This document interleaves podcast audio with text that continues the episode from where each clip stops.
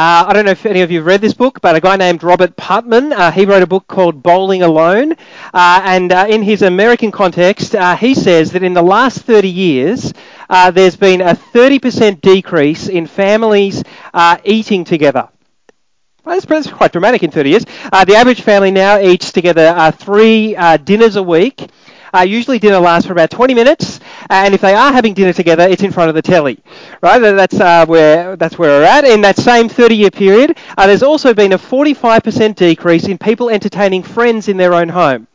Uh, so you, you, might meet your friend for a coffee. Uh, you might even go out for dinner uh, with them, but it's rare for you to invite them over to your home and actually uh, share dinner with them in your home. Uh, this is all part of what Robert Putnam calls uh, the collapse of community uh, the collapse of community, of family, of real hospitality. And so, why is that important? Uh, well, it's important because as a church, we're really thankful that our church has grown over the last five years. It's been a wonderful thing. It's great to hear stories uh, like we've heard today from Vicky and Grace. Uh, but one of the challenges of having a church that's growing in, numbers, I guess, uh, is that individuals can start to feel like they're slipping through the cracks. That they're less connected with, less cared for, perhaps are less considered. Uh, so this sense of community can drop away. Uh, so as a church, we recognise that if we want to keep growing bigger, which we do because we think it's a great thing for people to come to know Jesus and become a part of his church, right? But if we want to keep growing bigger, uh, there's a sense in which we also have to grow smaller so that every individual in our church, no matter how big our church gets, uh, no matter what their age, their gender, their education, their work, their health, their personality, every individual feels that they're genuinely connected with and cared for and considered. And one of the ways we hope to see that happen is by encouraging us all to think a bit more intentionally about how we do meals. Uh, to think perhaps even radically counterculturally about how we do meals. Uh, in his book, uh, Meals with Jesus, uh, a guy named Tim Chester, he points out that there are three uh, ways in which the New Testament finishes the sentence, uh, the Son of Man came. Those are the three ways. In Mark 10:45, it says, uh, Jesus, the Son of Man, came not to serve, not to be served, but to serve, and to give his life as a ransom for many. That's the first one. The second one's in Luke 19, verse 10, where it says, Jesus came, the Son of Man came, uh, to seek and to save the lost. And the third time is in Luke 7, verse 34, where it says, Jesus, the Son of Man, came eating and drinking. That, that's funny, isn't it? Right? Chester points out that the, first two are to do with why Jesus came. Right? He came to serve, to, to give his life as a ransom. Uh, but the third verse tells us how Jesus came. Jesus came eating and drinking. So, what does that mean? It means that if we want to learn about Jesus, if we want to learn what it looks like to follow Jesus, we have to look at his meals. We have to look very closely at his meals because he came eating and drinking. So, over the next six weeks, we're going to be looking at six meals in Luke's Gospel uh, looking at who Jesus ate with, what he ate, how he ate, who he invited, uh, what he said at the meals, everything about Jesus' meals. Uh, we can learn a stack about who Jesus is and what it means to follow him as we look at these meals. Uh, so today we want to look at this first meal in Luke chapter 5. Uh, and it really is about God's powerful and transforming grace. That's what we're reflecting on today. Uh, one of the hard things, of course, of, of, diving into a passage like this is we've got no idea of what the context is, do we? It's kind of like watching a two-minute scene out of a two-hour movie. Uh, you could, I could take it wherever I like, and you'd have no idea. No, I'm joking. Uh, so, uh, so what we're going to do is uh, let me give you a little bit of context, at least of the uh, the passages around it. So, if you read later on, Luke chapters four and five. Uh, what we've got here is a whole series of stories uh, that are displaying Jesus' power as God's king. That's what Luke's trying to do in this section. Uh, so in Luke chapter 4, verses 31 to 37, uh, we see Jesus' power over all other powers, even evil powers. So a whole bunch of people come to Jesus uh, and he frees them from evil spirits. Then, uh, chapter 4, verses 38 to 44, uh, we see Jesus has power over sickness. Right? It's, it's amazing. He, he heals various diseases. Then, in the first part of chapter 5, there's a story about Jesus' first disciples following him Peter, James, and John. We'll, we'll come back to them in a bit. Then in, in verses uh, 12 to 16 of chapter 5, another example of Jesus healing, this time uh, a man with leprosy. And finally, verses 17 to 26, just before the passage we're looking at today, uh, Jesus displays his power over sin. He makes this incredible claim that he has the authority to forgive all sins. All sins have been committed against me, and I have the authority to forgive sins, Jesus says. An incredible claim. Oh, so that's the context for today's passage, and that's where this story fits in. Why do we have this story about Levi, a notorious sinner? Well, it's because Jesus has just said that he has the authority to forgive sins. So I want us to see five things in this passage. You can see them in the outline uh, if you open it up. First, that Jesus welcomes sinners. Second, that sinners welcome Jesus.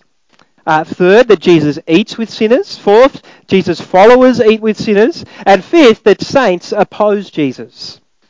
So if you've got the passage, the passage is printed on the inside, you might want to look at the verses. I'm going to refer to specific verses. They're, they're kind of basically the sentences. They've divided up the Bible. So verse 27, sentence 27, uh, we see in this verse that Jesus welcomes sinners. I Have a look there. Jesus, uh, Luke says, after this, Jesus went out and saw a tax collector by the name of Levi sitting at his tax booth. Follow me, Jesus said to him.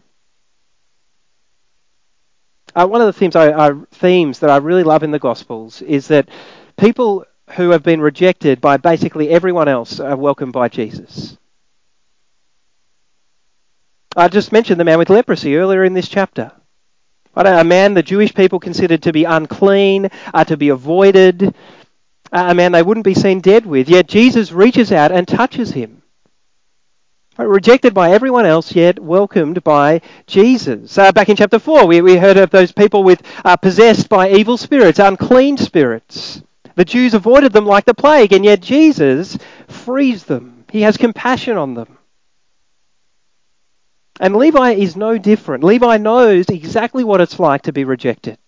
Levi is a Jew, uh, so in that sense, maybe he's not so much on the outside, but in the eyes of his own people, the Jews, he's even worse than someone with leprosy or, or someone who's possessed by demons because he is a tax collector. You see that there? A tax collector. That's completely unacceptable. Uh, for three main reasons. First, uh, it's politically unacceptable uh, because Jewish tax collectors like Levi uh, had formed an alliance with the Romans. You see, the Romans who are occupying the promised land of the Jewish people, uh, and so they were collecting uh, taxes on behalf of the Romans. They were in bed with the enemy. Right? And so that didn't make them that popular, you can imagine. Uh, they collected three main taxes. Uh, the first uh, was called the ground tax. Right, so uh, they people had to pay uh, to give the Romans 10% of any grain that the ground produced, 20% uh, of any fruit that the ground produced. A second, they had to collect an income tax. A third, they had to collect what was called the poll tax. Uh, this was one that the, the Jews particularly hated because the Romans used this tax in particular to fund their army. Uh, it was also hated because every individual Jew had to pay this tax, which spoke to the Jews of the fact that the Romans thought, we don't just own the land, we own every single one of you. Uh, and the Jews hated that. They hated it because they uh, understood that the land uh, belonged to them and to their God. Uh, so tax collectors like Levi were despised. Right, they were collecting taxes uh, that the Roman, these three taxes that the Romans required, but they were also collecting extra taxes because they wanted to make a profit to, to line their own pockets.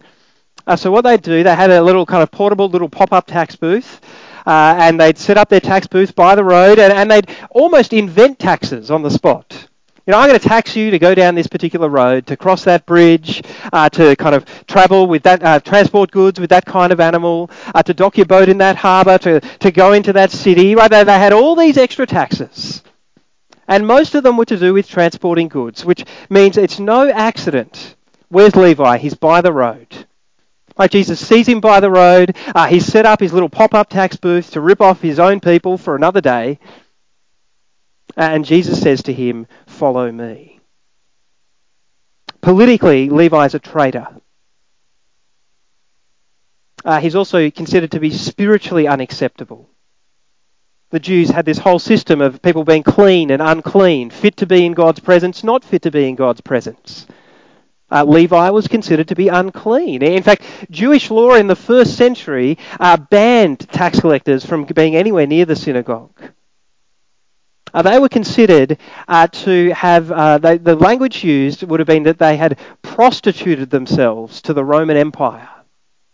They kind of united themselves intimately with the pagans, the heathen, the great unwashed, you know, that's the kind of idea.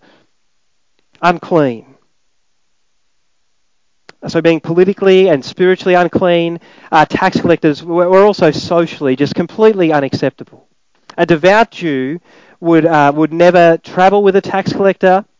Uh, they, they weren't allowed to do business with a tax collector. Uh, they weren't allowed uh, to even really speak to a tax collector, let alone sit down and have a meal with a tax collector. Tax collectors were to be excluded, to be avoided, to be shunned. So here's Levi. He knows what it's like to be rejected. Uh, his own people uh, have considered him to be completely unacceptable. They despise him. So that's the beauty of this story, right? Levi, who, who's rejected, who's in a sense dug his own grave, right? Because of his own uh, greed and betrayal, uh, he's found himself completely isolated, rejected by basically everyone, yet Jesus welcomes him. Jesus welcomes him. He sees him by the road and says, Follow me. And so I guess I wonder, uh, perhaps you're not in a dissimilar place to Levi today. Maybe you're familiar with rejection, with sorrow. Maybe you know what it's like to be rejected. Uh, if that's you, I want you to be encouraged by this story. The encouragement here is that the one who really matters, right? Jesus, uh, Jesus himself, God in human form, uh, he will welcome you, no matter who you are or what you've done. That's the encouragement of this story. It's Jesus' incredible grace, really, to embrace and accept and, and welcome people that everyone else rejects. Uh, Jesus welcomes sinners, people who are broken, people who aren't perfect, people who are messed up. And in verse 28, uh, uh, uh, he calls, sorry, uh, see here, uh, he, um, Jesus calls Levi to follow him, uh, and that's what Levi does, isn't it, in verse 28? Levi welcomes Jesus, as it were. He follows him. He invites Jesus into his life. Levi gets up, leaves everything, Luke says in verse 28, and follows Jesus. It's just like Peter, James, and John in those first 11 verses of this chapter. Right there. Levi leaves everything. He leaves his position. I mean, sure, he's not in a good place, right? But at least he had a position, he had some status, he had some income. Right? But he leaves all that behind to follow Jesus. All his alliances with the Roman Empire, leaves it all behind to follow Jesus. Why would he do that? Why would he do that? You might be thinking about, about that about Vicky and Grace. Why would they follow Jesus? Are they crazy? Well, no. They're like Levi, blown away by Jesus' grace.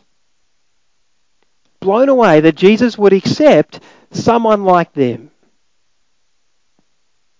After everything they've done, after everything he's done, Levi understands that. He, he's not experienced this kind of grace before. And so he follows Jesus. And there's a couple of things we can learn about what it looks like to follow Jesus, to trust in him from this passage. The first is uh, that Levi actually gets up and follows Jesus. Right? Following Jesus is always an active thing. Right, I've got a friend uh, who uh, used to do a whole lot of rock climbing. He had all sorts of different ropes. Uh, we went climbing a few times. Uh, and uh, but let me ask you, uh, how would you know if my friend had really had faith in his climbing ropes? It wouldn't be because uh, he could describe the ropes really well, would it? It wouldn't be because he knew lots about the ropes. It wouldn't be because he'd seen lots of other people use the ropes. No, you'd know he had faith in the ropes if he was actually willing to go over the edge of the cliff on the rope, right?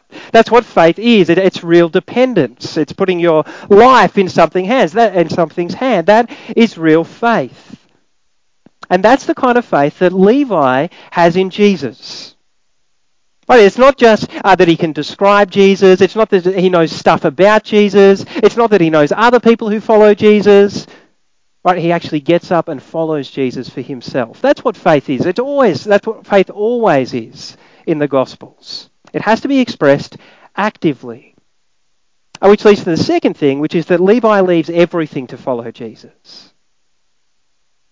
Uh, I said before, back in verses 1 to 11, the same thing happened with Peter, James, and John.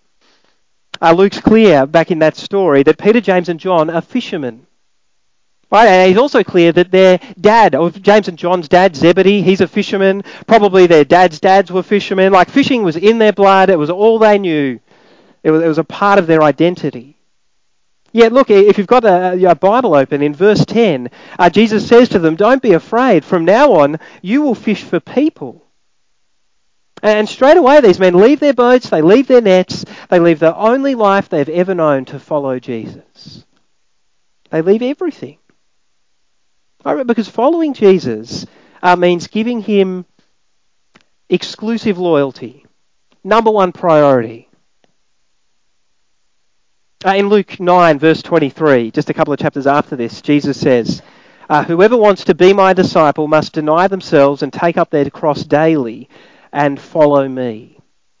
Uh, take up their cross. You know, we sometimes have, uh, people sometimes wear crosses these days. Uh, it's sort of an item of jewelry. It looks nice, uh, and um, or you know sometimes people are, oh, it's my cross to bear. You know they're having a hard time, and uh, people are, maybe are really having a hard time. I'm not trying to minimise that, but in this day and age, uh, people would not wear a cross. That'd be kind of like wearing an electric chair around your neck or a lethal injection thing. Like the cross in this day and age is a, a symbol of execution. The only time anyone picked up a cross was when their life was over. They'd been given the death sentence. Right? No one wanted to pick up a cross. And yet this is Jesus' great big discipleship pitch. Right? Here you go. Pick up your cross and follow me. What's he saying?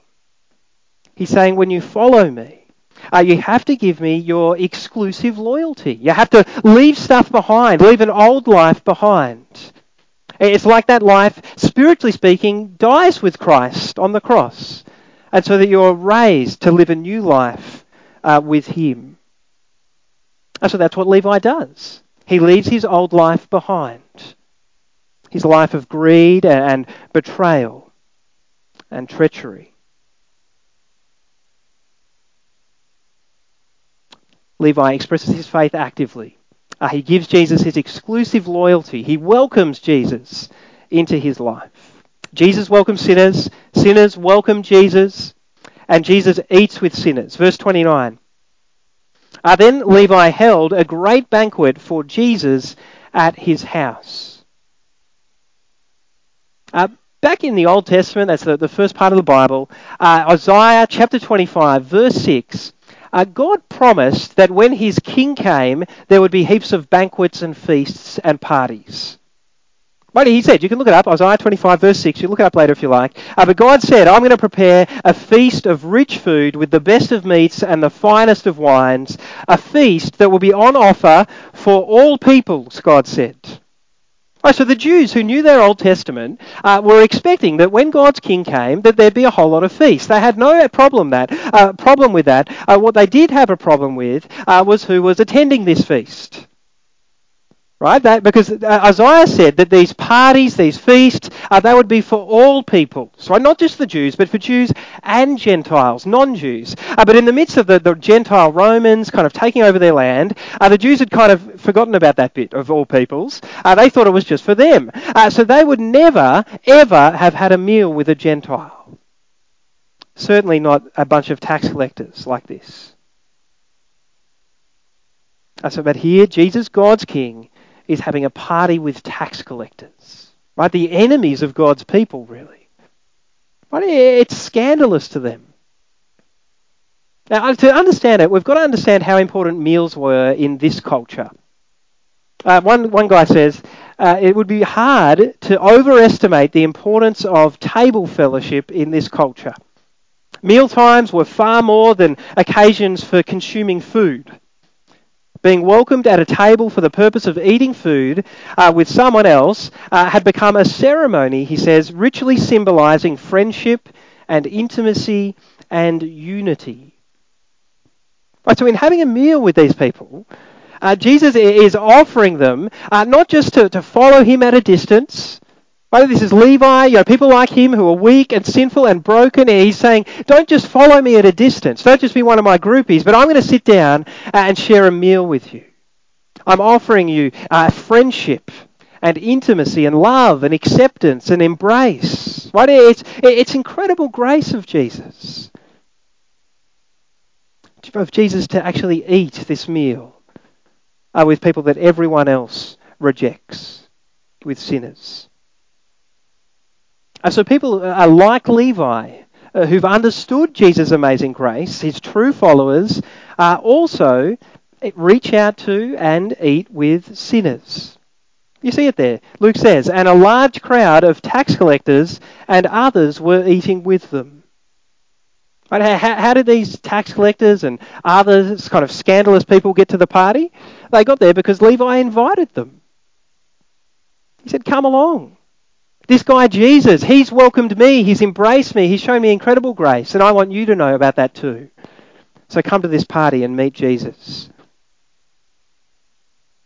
Uh, but look in verses at the end of the passage, verses 30 to 32.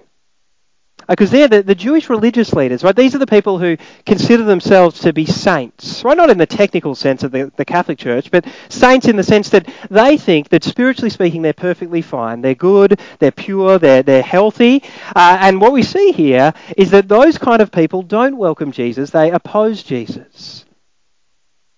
Verse 30, they ask Jesus' disciples, Why do you eat and drink with tax collectors and sinners? So you can hear the tone in their voice, can't you? Why do you eat with this scum? Aren't you better than them? You ought to be sneering at them, looking down your nose at them, not welcoming them to a meal, you see. They think if Jesus and his disciples eat with the tax collectors and sinners, they must be endorsing their lifestyle, maybe even participating in it. But look in verse 31, right? Jesus doesn't see it that way. Jesus says, it's not the healthy who need a doctor, but the sick. Uh, you know, you know uh, that if you're sick today, it's your job to get to the doctor. Well, that's how it works. You call up, you make the appointment, you go and see the doctor. But in Jesus' day, it wasn't that way around. Uh, sick people didn't go to doctors. Doctors went to sick people. Uh, which I think is a tremendous arrangement. But anyway, uh, in, that's how it worked. And so Jesus is saying that's what he's doing spiritually. He's saying if he wants to actually offer healing to people, spiritually speaking, uh, he has to go to the people who know and accept that there's something wrong with them, that they're spiritually sick. He's saying it's no good. Jesus is saying it's no good me spending all the time with people like you, right? Pharisees, people who are utterly convinced that spiritually speaking you're fine. What am I going to do with you? You're like the average Aussie bloke who won't go to the doctor, right? You're like I'm fine. I don't need a doctor. Well, the doctor can't do much for you. But Jesus says he, he needs to go to the people who know that spiritually speaking they're sick, that they need him. And So in verse 32, Jesus ends the conversation by really driving that home. He says, I haven't come to call the righteous, uh, but sinners to repentance. Why he didn't come, he's not saying people who are actually righteous. He's saying, I didn't come to call people who are convinced that they're righteous who, who put themselves in the righteous box and, and point their finger at all those sinful people over there. And let's face it, there's always someone who's worse than you. So that's really convenient, isn't it? I can do that. So that's why I like reading the papers because they like labeling people as evil and criminal and all sorts of things. And it gives me an opportunity uh, to get on my moral soapbox and point out that I'm good, at least in comparison to them. And Jesus says, I don't have much to offer you. Not much to offer those who consider themselves to be righteous, uh, but only to those who are prepared to humbly admit that they're sinners. People like Levi and his friends. Uh, so we see in this passage Jesus' incredible grace, really. Uh, so I think there are two broad ways that we might respond to this. The first is maybe you're here, you're like Levi, and you might want to embrace Jesus' grace, maybe even for the first time. Uh, to do that, Jesus says uh, in that last verse uh, that you have to repent, which means to, to leave things behind, just like Levi did. Uh, like Levi, uh, first, uh, you might need to leave behind your badness. Right, Levi left behind his life of tax collecting, of ripping off his, his family and friends, of greed and corruption. Right, he left all that behind. And when he left that behind, he was welcomed by Jesus, embraced by him. He actually got to eat with Jesus. Uh, but if you notice in this passage, uh, notice in this passage who isn't eating with Jesus. But it's not Levi and his friends who know that they're bad, is it? It's the religious leaders who think that they're good. See, it's their deep conviction that they're good, that they're probably better than most people, that actually keeps them from eating with Jesus. So to embrace Jesus' grace, you have to turn away not just from your badness, uh, but from your deep conviction that you're good, that you're pure, that you're 100% perfect even. Or to use the language of this passage, that you're healthy. Or that you're much better than sinners like me, right, who actually who need Jesus. Uh, so that's the first thing. Let me urge you today to embrace Jesus' grace. Repent of both your badness and your goodness. Throw yourself upon his grace. Uh, but many of you today have already done that. You've embraced Jesus' grace. Uh, so I want to encourage you uh, to think about what it might look like to keep being transformed by Jesus' grace, uh, particularly in how you think about your meals. Uh, so uh, we're going to talk a lot about meals over the next bit of time, but let, us remember, uh, for the most part, all of us have 21 meals a week, right? Breakfast, lunch, and dinner, seven days a week. Uh, so we're, we're, generally having those meals, and so my question is, how can you use your meals uh, to show that uh, that you're being transformed by Jesus' grace? first, how can you use your meals to show God's grace to people within our church community? One one way that uh, one thing that you could think about is I don't think we should just have meals with people who are like us. They're not people who are the same age or demographic or interest. But don't just share meals with people who are like you. Right? And don't just share meals with people who you naturally like. But this passage shows that, that at least some of our meals should cross boundaries should bring people together who wouldn't normally be together. It should show grace to people that others might reject. But that, that's the kind of meals we're talking about, right? We can all hang out with our mates, right? That's wonderful. There's a good place for that. But if all our meals are like that, then it doesn't show much transformation of God's grace. Right, so how can we show God's grace? How can you show God's grace uh, with your meals to people within our church community? And how can you show God's grace to people uh, through your meals uh, to people who aren't yet in our church community? Because uh, our homes, our church community, uh, shouldn't be a holy huddle where we kind of like batten down the hatches and only hang out with other Christians until Jesus comes back, right? That's, that's not what we're aiming for, right? Well, we've got to be a bit more like Levi. Right? As people who've embraced Jesus' grace, who are being transformed by Jesus' grace, uh, we should open up our homes so that we can uh, eat and drink and share life with other people, that they might taste Jesus' grace too, as we share a meal with them, as we talk with them, as we welcome them and accept them. Let me pray. Uh, gracious Heavenly Father, uh, we do thank you for this story. We thank you that it shows us uh, your incredible grace to us in Jesus. Uh, we thank you that Jesus isn't like so many of us.